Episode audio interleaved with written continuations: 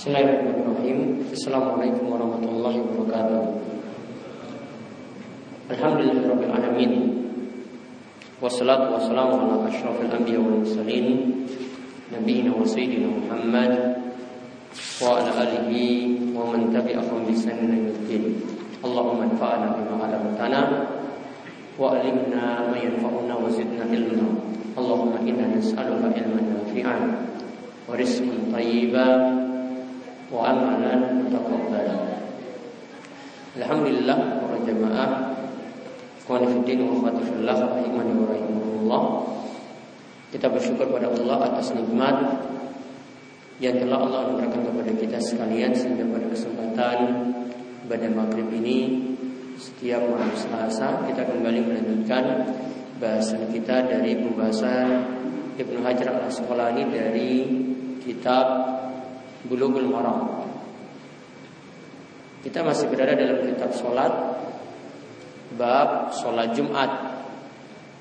Di mana pada pertemuan sebelumnya kita bahas beberapa hal di antaranya tentang masalah surat yang Nabi SAW dibaca yaitu ketika khutbah Jumat yaitu surat Qaf itu yang sering beliau ulang-ulang materinya Kemudian wajib berdiam ketika imam itu berkhutbah. Wajib diam ketika imam itu berkhutbah di dua khutbahnya. Kemudian di hadis ke-12 dalam bab ini disebutkan tentang hukum sholat tahiyatul masjid ketika imam itu sedang berkhutbah. Dan sekarang kita membahas tentang masalah bacaan surat yang dibaca ketika sholat Jumat. Bacaan surat yang dianjurkan untuk dibaca saat sholat Jumat. Hadis 457 atau 13 dari bab sholat Jumat dari Ibnu Abbas radhiyallahu anhu anna Nabi sallallahu alaihi wasallam kana yaqra'u fi salatil jumu'ati suratal jumu'ati wal munafikin. Dari Ibnu Abbas radhiyallahu anhu Nabi Shallallahu Alaihi Wasallam biasanya membaca surat Jumu'ah dan surat Al-Munafikun dalam sholat Jumatnya. Sekali lagi dikatakan oleh Ibnu Abbas, Nabi SAW itu biasa membaca dua surat, yaitu surat Jum'ah dan yang kedua adalah surat Al-Munafikun. Hadis ini diriwayatkan oleh Imam Muslim Kemudian ada hadis juga dari riwayat Muslim yang sama dari An-Nu'man bin Bashir. Karena yaqra'u fil aidain wa fil jumu'ati Nabi SAW itu biasa membaca dalam dua sholat Id yaitu Idul Fitri dan Idul Adha dan juga dalam sholat Jumat dua surat yaitu Subhisma Rabbikal A'la surat Al-Alaq, Al-A'la. Dan hal ataka haditsul ghasyiyah surat Al-Ghasyiyah. Faedah yang bisa kita ambil dari hadis Ibnu Abbas dan hadis Nu'man bin Bashir. Yang pertama dianjurkan membaca surat Jum'ah dan surat Al-Munafikun setelah Al-Fatihah. Setelah Al-Fatihah pada sholat Jumat. Dianjurkan atau disunahkan membaca surat Jum'ah dan surat Al-Munafikun setelah Al-Fatihah pada sholat Jumat.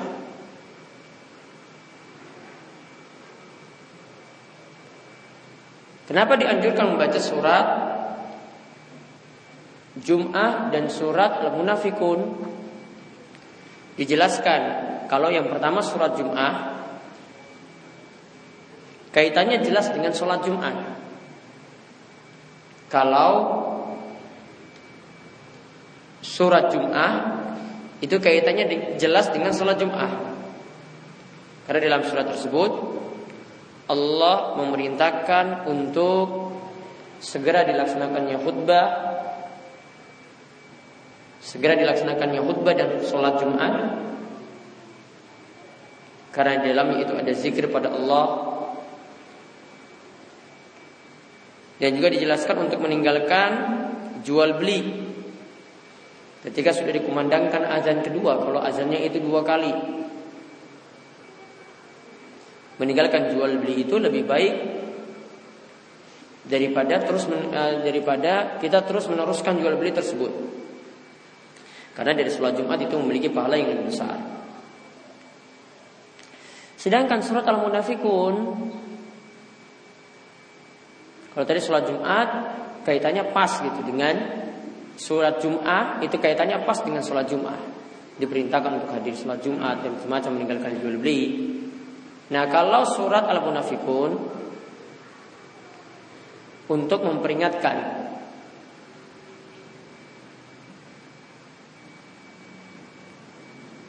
agar tidak memiliki sifat-sifat munafik agar tidak memiliki sifat-sifat kemunafikan dan diperintahkan untuk bertobat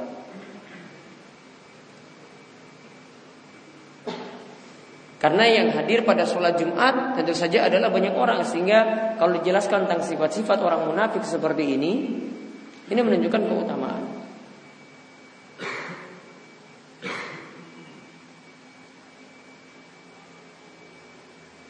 Jadi sebagaimana dikatakan dari Abu Hurairah, ia mengatakan, karena Rasulullah SAW mimma yakra'u fi salatil jum'ah bil jum'ah. Rasulullah SAW itu biasa membaca pada sholat Jum'ah dengan surat Jum'ah. Fayahduru bil mu'minun. Fayahduru bil mu'minin. Ini supaya memotivasi orang-orang beriman untuk hadir. Wasania bi suratil munafikin. Dan yang kedua yang beliau baca adalah surat al-munafikun. Fayuhza'u bil munafikun ini supaya menakut-nakuti orang munafik yang banyak hadir ketika itu dan sekali lagi yang namanya munafik itu yang menampakkan Islam dan menyembunyikan kekafiran atau sifat munafik secara umum itu adalah antara lahir dan batin itu berbeda. Antara lahir dan batin itu berbeda. Kemudian faedah yang lainnya lagi disunahkan membaca di keadaan yang lain. Disunahkan membaca di keadaan yang lain. Pada rokat pertama surat Al-A'la setelah Al-Fatihah. Pada rakaat pertama surat Al-A'la setelah Al-Fatihah. Lalu pada rakaat kedua surat Al-Ghasyiyah setelah Al-Fatihah pula.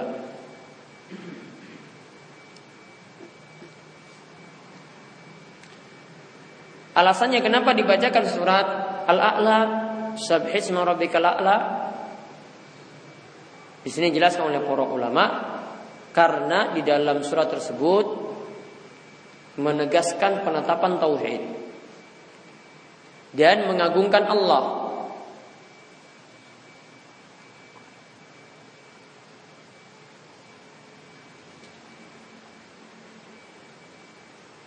Dan ingat akan alam akhirat dan ingat akan alam akhirat. Adapun surat Al-Ghasyiyah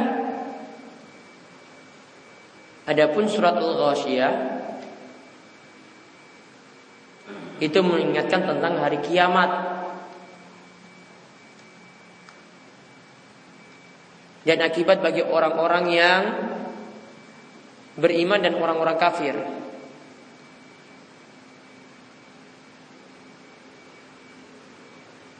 Dan juga dalam surat Al-Ghasyiyah dijelaskan tentang tafakkur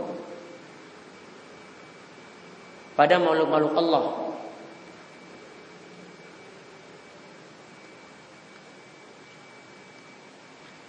Afala yang turuna ilal ibili kaifa khuliqat Cobalah kalian lihat kepada lihat pada unta bagaimana ia itu diciptakan. Diajarkan situ untuk merenungkan makhluk-makhluk Allah yang sudah diciptakan.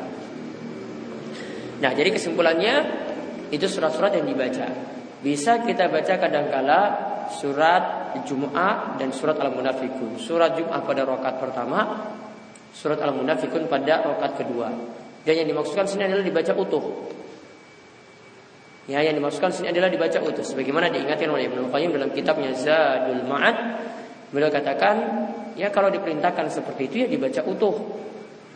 Dan beliau tidak suka atau beliau katakan bahwasanya Nabi SAW itu tidak pernah motong-motong tengah, kemudian lanjut sampai akhir.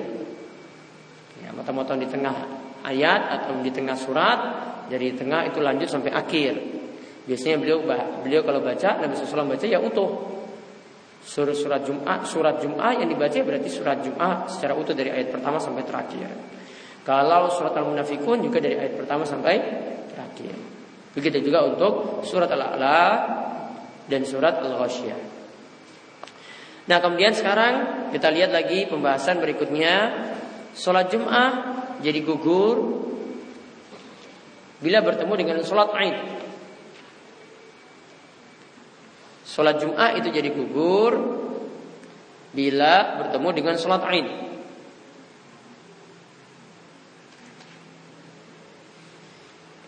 Yaitu hadisnya dari Zaid bin Arqam. Hadisnya ini dari Zaid bin Arqam. Ia mengatakan sholat Nabi SAW al-Aid. Nabi SAW pernah melaksanakan sholat Aid. Summa rakhasa fil jum'ah. Kemudian beliau rakhasa fil jum'ah.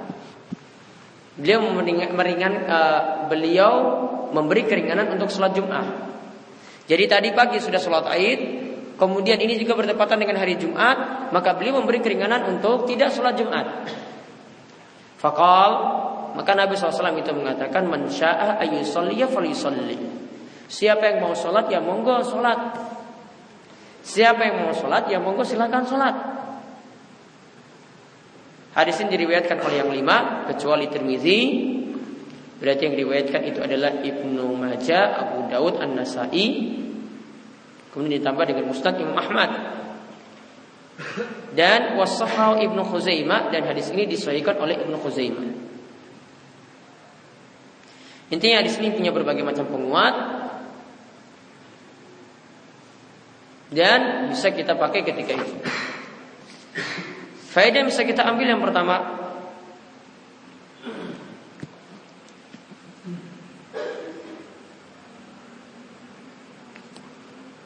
Bila sholat id bertepatan dengan hari Jumat Bila sholat id bertepatan dengan hari Jumat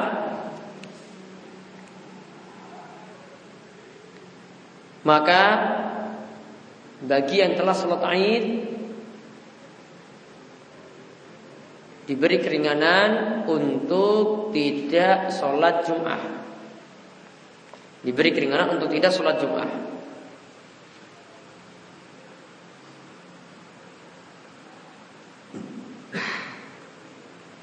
Alasannya karena ketika itu bertemu dua id pada satu hari. Sholat id itu id yang pertama, sholat jumat id yang kedua. Maka karena ini dua id, ya tentu saja bisa digabung ketika itu.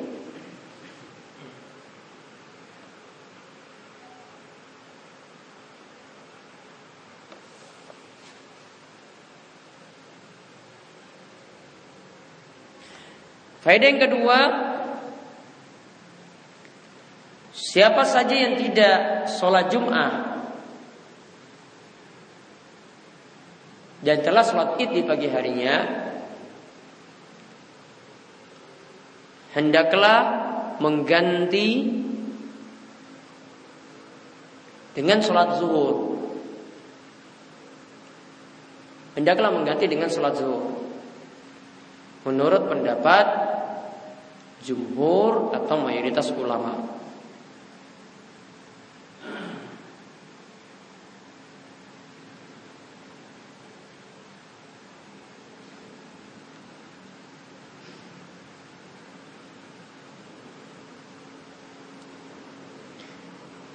Berarti kalau dia tidak hadiri jamaah sholat Jumat, maka dia mengerjakan sholat zuhur meskipun sendirian. Namun menghadiri sholat Jumat tetap lebih afdol. Namun menghadiri sholat Jumat tetap lebih afdol.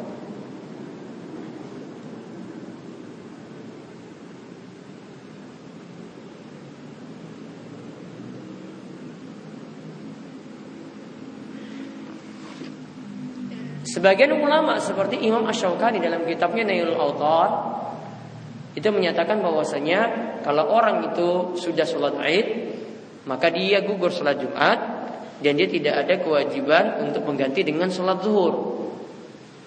Perlu dipahami pendapat ini juga dibantah oleh ulama yang sama di zamannya yaitu di negeri yang sama pula dari Yaman. Itu oleh Muhammad bin Ismail Al-Amir As-Sun'ani oleh Imam As-Sun'ani dalam kitabnya Sebulu Salam.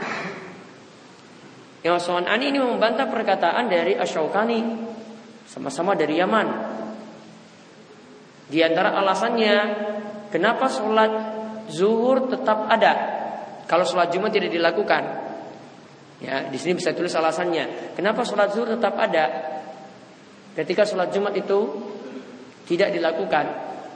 Yang pertama, karena waktu sholat itu tetap lima waktu. Ya, kata As-Sunani itu, waktu sholat tetap lima waktu.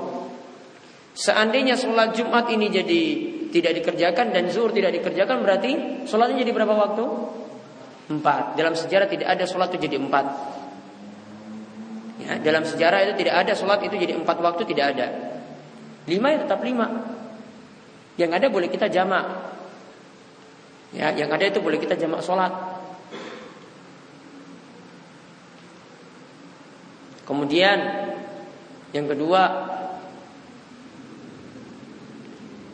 Sholat Jumat Dan sholat zuhur Jika salah satu sudah dipilih Maka yang lain jadi gugur jika salah satu sudah dipilih, maka yang lain itu jadi gugur. Berarti kalau sudah pilih sholat Jumat, maka tidak perlu lagi sholat zuhur. Ya, kalau sudah pilih sholat Jumat, maka tidak perlu lagi sholat zuhur. Tidak ada double di situ. Begitu juga kalau orang itu tidak sholat Jumat, pilih sholat zuhur, ya sudah ketika itu tidak mungkin gugur dua-duanya. Sama seperti tayamum dan wudhu. Ya tayamum dan wudhu kalau sudah pilih wudhu maka tidak ada tayamum. Ya, namun tidak boleh ada, eh, tidak ada dua-duanya tidak boleh. Dia sholat tanpa wudhu, tanpa tayamum tidak boleh. Kalau ketika itu dia mampu dan ada air atau ada debu ketika itu. Anggapannya seperti tadi. Nah, perkataan dari Asyaukan ini bersumber dari perkataan Atta bin Abi Robbah dan juga hadis dari Ibnu Az-Zubair namun dalilnya tidak tegas. Cuma didiamkan saja sholat zuhur belum tentu atau ataupun Ibnu Az-Zubair itu tidak melakukan sholat zuhur sama sekali. Boleh jadi Ibnu Az-Zubair yang menerangkan tentang hadis tadi, dia sholat zuhur di rumah, namun dia tidak menyebutnya.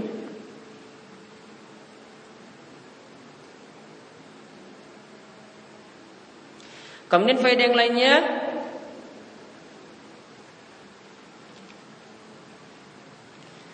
tetap bagi imam-imam masjid untuk mendirikan sholat Jum'ah. Tetap bagi imam-imam masjid untuk mendirikan sholat Jum'ah. Jadi tidak boleh dia bilang sekarang kita libur saja sholat Jum'ah. Ya, jadi tidak boleh masjid umumkan. Sekarang bapak-bapak ibu-ibu tadi sudah sholat id, sholat jumat libur. Ya, nggak boleh. Ini para ulama katakan li aimatil jawami iqamatal jum'ah liyahdur liyahduraha malam yusallil id. Hendaklah para imam masjid, masjid-masjid jami tetap mendirikan sholat Jum'ah biar yang tadi tidak hadir sholat id bisa hadir untuk sholat Jum'ah. Begitu juga mungkin ada orang yang sudah sholat id, pingin nambah kebaikan lagi, pingin nambah pahala lagi, ya sudah dia sholat jumat lagi.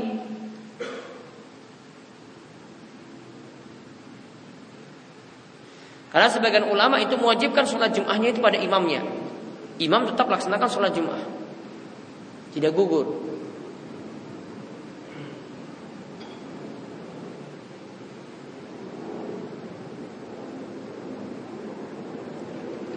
Jadi faedah yang bisa kita ambil seperti itu. Kemudian hadis yang berikutnya. Hadis ke-16 atau 460 dari Abu Hurairah radhiyallahu anhu. Ini tentang sholat sunnah setelah Jumat. Ya tentang sholat sunnah setelah Jumat.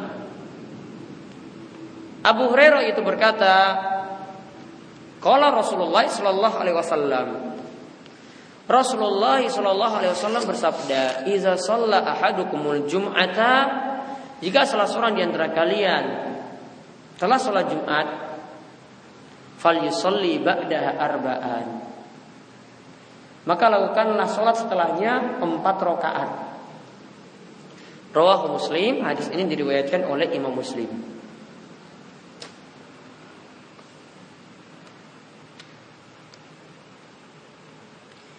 Hadis ini menunjukkan disunahkan yang pertama hadis sunahkan melakukan sholat ba'da jum'ah empat rakaat.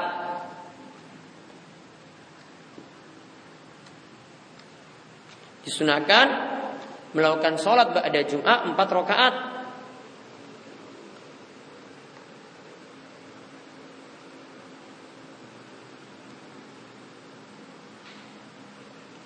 Faedah yang kedua Empat rakaat ini berlaku bagi yang sholat sunnah di masjid, begitu pula yang sholat sunnah di rumah setelah Jum'ah. Jadi yang lakukan di masjid di empat rakaat disunahkan. Ketika pulang ke rumah juga empat rakaat seperti itu. Kalau dia memilih di masjid dia bisa pilih empat rakaat. Kalau dia memilihnya di rumah juga tetap empat rakaat. Sebagian ulama katakan kalau pilih di masjid itu empat, namun kalau pilih di rumah itu jadi dua. Nah, pendapat yang lebih tepat ini juga dijadikan pendapat oleh Imam Nawawi rahimahullah. Beliau katakan tidak seperti itu. Tetap hadis tadi dipahami, ini sholatnya mau di masjid tetap pilih empat, mau di rumah juga tetap pilih empat. Faedah yang ketiga Dalam hadis Ibnu Umar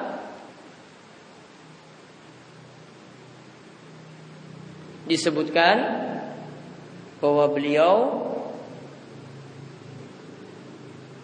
menyatakan sholat pada Jum'ah itu dua rakaat. Sholat pada Jumat itu dua rakaat.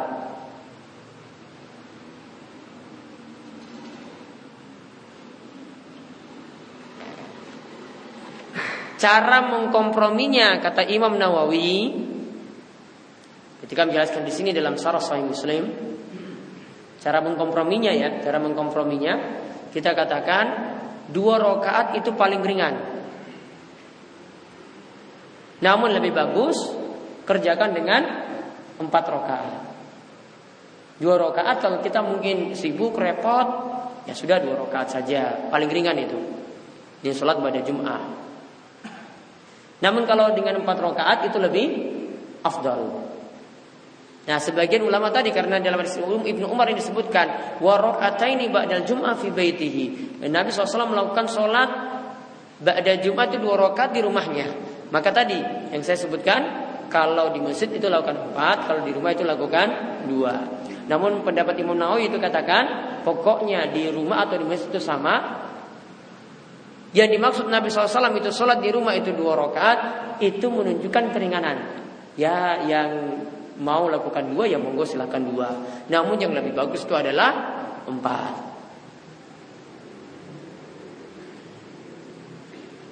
Ini yang dipilih oleh Imam Syafi'i, Imam Ahmad, dipilih juga oleh Imam Syaukani. Memilih dengan pendapat yang kami sebutkan terakhir tadi. Faedah yang lainnya tetap sholat sunnah yang terbaik itu adalah di rumah. Tetap sholat sunnah yang terbaik itu adalah di rumah. Maka kalau kita mau milih tadi, ya pokoknya dua atau empat, ya taruhlah kita pilih empat, empatnya kita lakukan di rumah.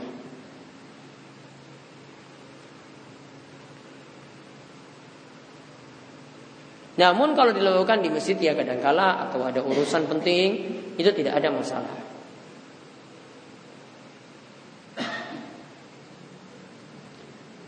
Kemudian faedah yang berikutnya lagi, nah sekarang bagaimana melakukan sholat empat rakaat tadi? Menurut Imam Syafi'i dan jumhur atau mayoritas para ulama Empat rakaat tadi dilakukan Dua rakaat salam Dua rakaat salam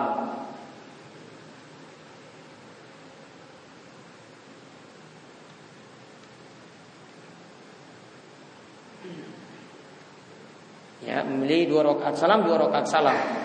Dalilnya dalam hadis disebutkan salatun nahari masna masna. Salat sunnah yang dilakukan di siang hari itu dua rakaat salam, dua rakaat salam. Sebagian ulama katakan ya kita maknai secara tekstual kalau sebut empat ya empat berarti empat sekaligus. Ini seperti dipilih. Jadi empat sekaligus kemudian sekali salam. Ini dipilih oleh ulama Zahiriyah, oleh Ishaq bin Rohuyah, dipilih juga oleh Imam Ash-Shawkani. Ya, dipilih oleh Imam Ash-Shawkani. Dalam Nail Autar. Di mana mereka mengatakan mengamalkan secara tekstual, letter lag, zohir seperti itu lebih bagus daripada kita tafsirkan dengan yang lainnya. Ya dipilih oleh Syekh Abdullah Al-Fauzan beliau katakan, ya dalam masalah ini ada toleransi besar. Artinya siapa yang sholat dengan sekali salam, empat rakaat sekali salam, maka itu dibolehkan. Dan ketika itu dia mau tasyahud dengan sekali tasyahud berarti terakhir langsung atau empat itu dengan dua kali tasyahud juga dibolehkan karena hadisnya itu mutlak. Namun yang paling bagus tadi dua rakaat salam, dua rakaat salam. Yang itu tentang sholat pada Jumat. Kemudian hadis yang berikutnya. Hadis 17 dalam bab ini atau 461 tentang masalah kalau kita mau sholat sunnah setelah Jum'ah itu hendaklah memisah antara sholat wajibnya dan sholat sunnah. Memisahnya di sini bisa dengan zikir, atau misalnya adalah dengan pindah tempat. Jadi di sini kita sholat Jumatnya untuk sholat sunnah pindah tempat dibedakan antara yang wajib sholat Jumat tadi dengan yang sunnah sholat ba'da Jumat. Nah hadis ini sebenarnya membicarakan tentang sholat Jumat. Namun para ulama itu globalkan. Ini berlaku kalau melaksanakan sholat sunnah seperti itu. Ya kalau melaksanakan sholat sunnah seperti itu. Kalau kita sholat wajib Ya, sholat wajibnya itu rampung, selesai. Maka kalau melakukan sholat sunnah, dipisah. Pemisahannya ada dua cara. Nanti disebutkan dalam hadis ini. Yang pertama dengan zikir. Jadi kalau kita sudah zikir, boleh sholat di tempat. Namun kalau kita mau langsung, wah repot, ada urusan, maka pindah tempat. Biar dibedakan antara yang wajib dan yang sunnah. Jadi tidak dikatakan itu bersambung. Taib, kita lihat hadisnya dari As-Sa'ib bin Yazid. Anna Muawiyah qala lahu, bahwasanya Muawiyah itu mengatakan kepadanya. Jadi para sahabat yang saling menasihati. Kalau ada yang keliru, ada yang salah, mereka saling menasihati. Karena masing-masing menginginkan pada yang lain itu kebaikan. Muawiyah itu berkata padanya, "Iza solaital jum'ata falatasilha bisolatin." Wahai Sa'ib, dia berkata kepada As-Sa'ib tadi, "Wahai Sa'ib, kalau engkau itu sholat Jum'ah, maka janganlah sholat kecuali engkau itu pisah." Ya, sekali lagi dia katakan, jika engkau mau sholat Jum'ah, falatasilha bisolat, maka janganlah sambung dengan sholat yang lainnya. Artinya sholat Jum'ah dengan sholat sunnah hendaklah itu di, dipisah. Jangan disambung. Hatta takallama hendaklah engkau pisah sampai engkau itu berbicara. Berbicara di sini bentuknya adalah zikir, yaitu membaca zikir ba'da sholat. Kemudian yang kedua autakhruja atau engkau keluar. Fa inna Rasulullah SAW amaruna bizalik. Karena Rasulullah SAW itu memerintahkan kami seperti itu. Yaitu kata Muawiyah Nabi SAW memerintahkan Allah nusila solatan bisolatin hatta natakallama au nakhruja. Rasulullah SAW itu melarang kami menyambung solat dengan solat yang lainnya. Maksudnya solat wajib dengan solat sunnah sampai kami itu ngobrol dulu. Di antara bentuknya juga zikir atau kami itu keluar. Ya, keluar di sini bentuknya juga bisa dengan pindah tempat. Rawah Muslim hadis ini diriwayatkan oleh Imam Muslim. Faedah bisa kita ambil yang pertama,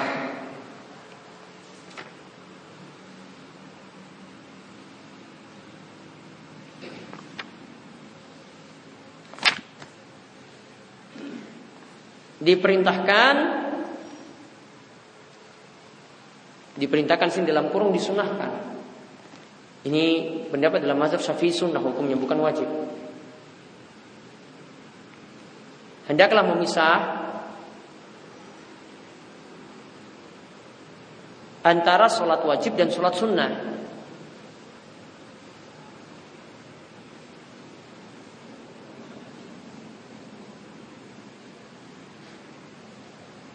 Yaitu bisa dengan beberapa cara. Memisahnya di sini bisa dengan beberapa cara. Yang pertama, dengan zikir sesudah sholat. Yang pertama dengan zikir sesudah sholat. Yang kedua dengan ngobrol. Dia juga sudah dikatakan misal, misalnya dia ngobrol dengan orang lain gitu. Kemudian yang ketiga bisa dengan berpindah tempat ini posisinya di sini, pindah ke sebelah kanan atau sebelah kirinya. Tujuannya untuk membedakan sholat wajib dan sholat sunnah.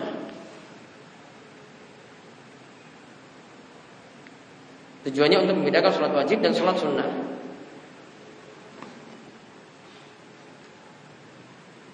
Juga ada tujuan lainnya. Juga ada tujuan yang lainnya yaitu untuk memperbanyak tempat sholat untuk memperbanyak tempat sholat. Karena Allah katakan dalam surat Al-Zalzalah, "Yauma idzin tuhaddisu akhbaraha." Pada hari ini bumi itu akan membicarakan perbuatan-perbuatan manusia di atasnya. Jadi dia lakukan di tempat ini itu apa? Dia lakukan di tempat ini lagi itu apa? Berarti makin banyak tempat yang dia pindah-pindah untuk ibadah, berarti kan makin banyak yang dukung. Nah ini disebutkan alasan seperti ini juga oleh Ibnu Qayyim ketika menjelaskan faedah zikir. Ketika faedah zikir itu disebutkan kita zikir itu di mana saja menunjukkan bahwasanya makin banyak tempat yang jadi saksi. Di atas motor zikir, di atas mobil itu zikir, ketika berjalan zikir, makin banyak yang tempat jadi kita berzikir, makin banyak yang jadi saksi ketika itu.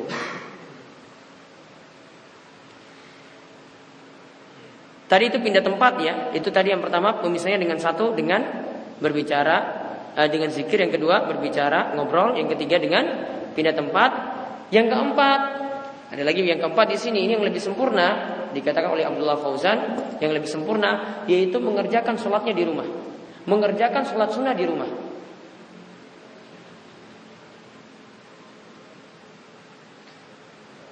Dan ini lebih afdal seperti disebutkan tadi karena Nabi katakan juga dalam hadis yang lain ya sallu ayuhan nas fi buyutikum fa inna afdalas shalah salatul mar'i fi ilal maktubah. Salatlah kalian wahai manusia di rumah kalian karena sebaik-baik salat adalah salat di rumah kecuali untuk salat wajib. Salat wajib laki-laki itu di masjid.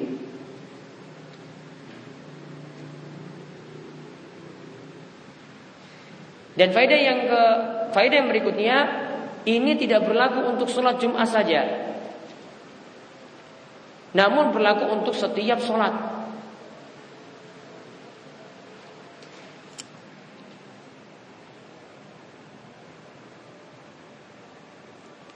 Faedah yang lainnya lagi Adapun menyambung atau tidak memisah ya, tidak memisah atau tidak pindah tempat. Tidak pindah tempat untuk sholat sunnah dan sholat sunnah itu tidak masalah. Artinya kita misalnya di sini masuk sholat yaitu masjid, di tempat itu lagi kita sholat qobliyah, isya misalnya atau qobliyah maghrib atau qobliyah subuh, itu enggak masalah. Tidak mesti pindah tempat. Ini berlaku cuma apa? Untuk memisah antara wajib dan sunnah.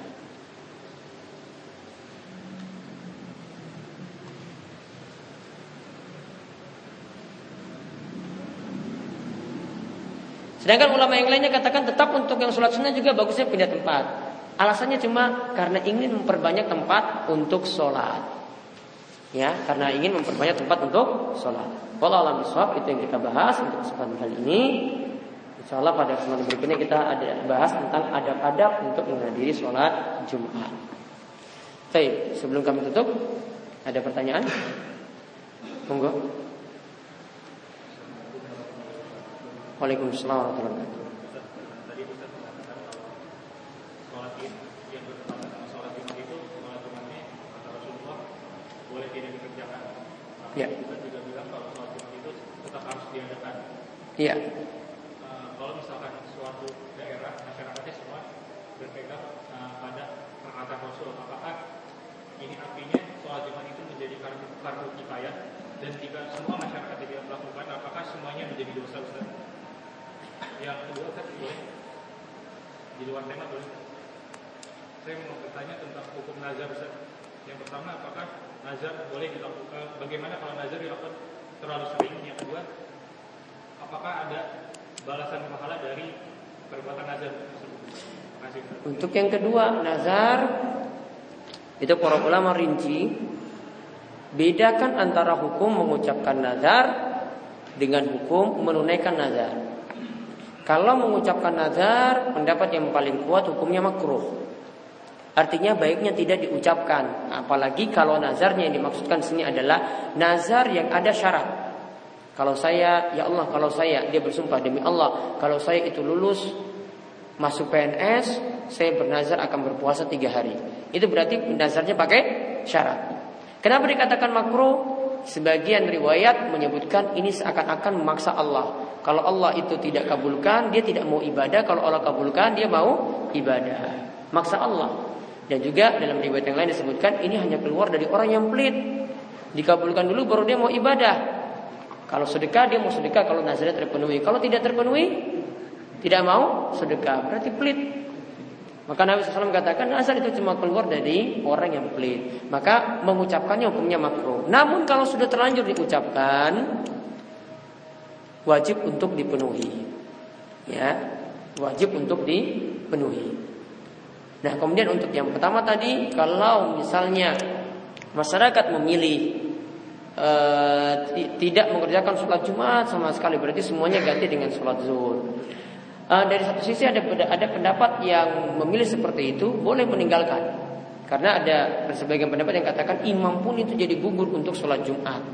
Berarti imam juga ganti sholat zuhur. Namun yang lebih bagus Ini yang lebih bagus pendapat yang mengatakan imam tetap mengadakan sholat Jum'ah. Imam tetap mengadakan sholat Jum'ah walaupun ada pendapat yang mengatakan seperti itu. Ada yang lain? Ya.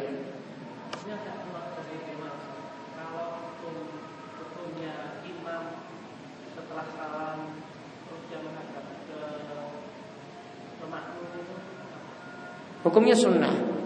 Jadi bagi setiap imam disebutkan dalam satu riwayat bahwasanya kebiasaan Nabi Shallallahu Alaihi Wasallam ketika selesai sholat wajib itu beliau mengarah ke hadapan para jamaah.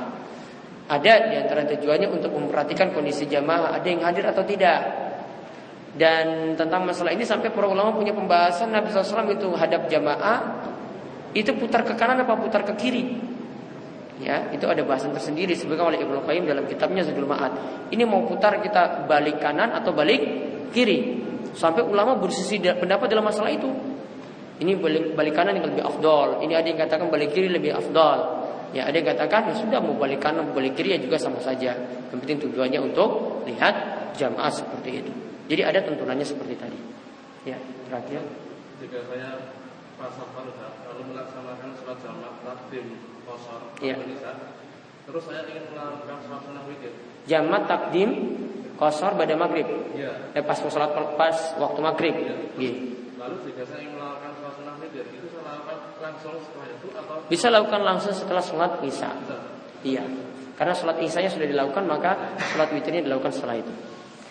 Allah alam itu saya bisa kami sampaikan untuk kesempatan kali ini mudah-mudahan bermanfaat dan insya Allah kita mudah-mudahan diberi istiqomah untuk bertemu pada pertemuan selanjutnya. Kami cukupkan sekian. Subhanakallahumma bihamdika asyhadu an la ilaha illa anta astaghfiruka wa atubu ilaik. Assalamualaikum warahmatullahi wabarakatuh.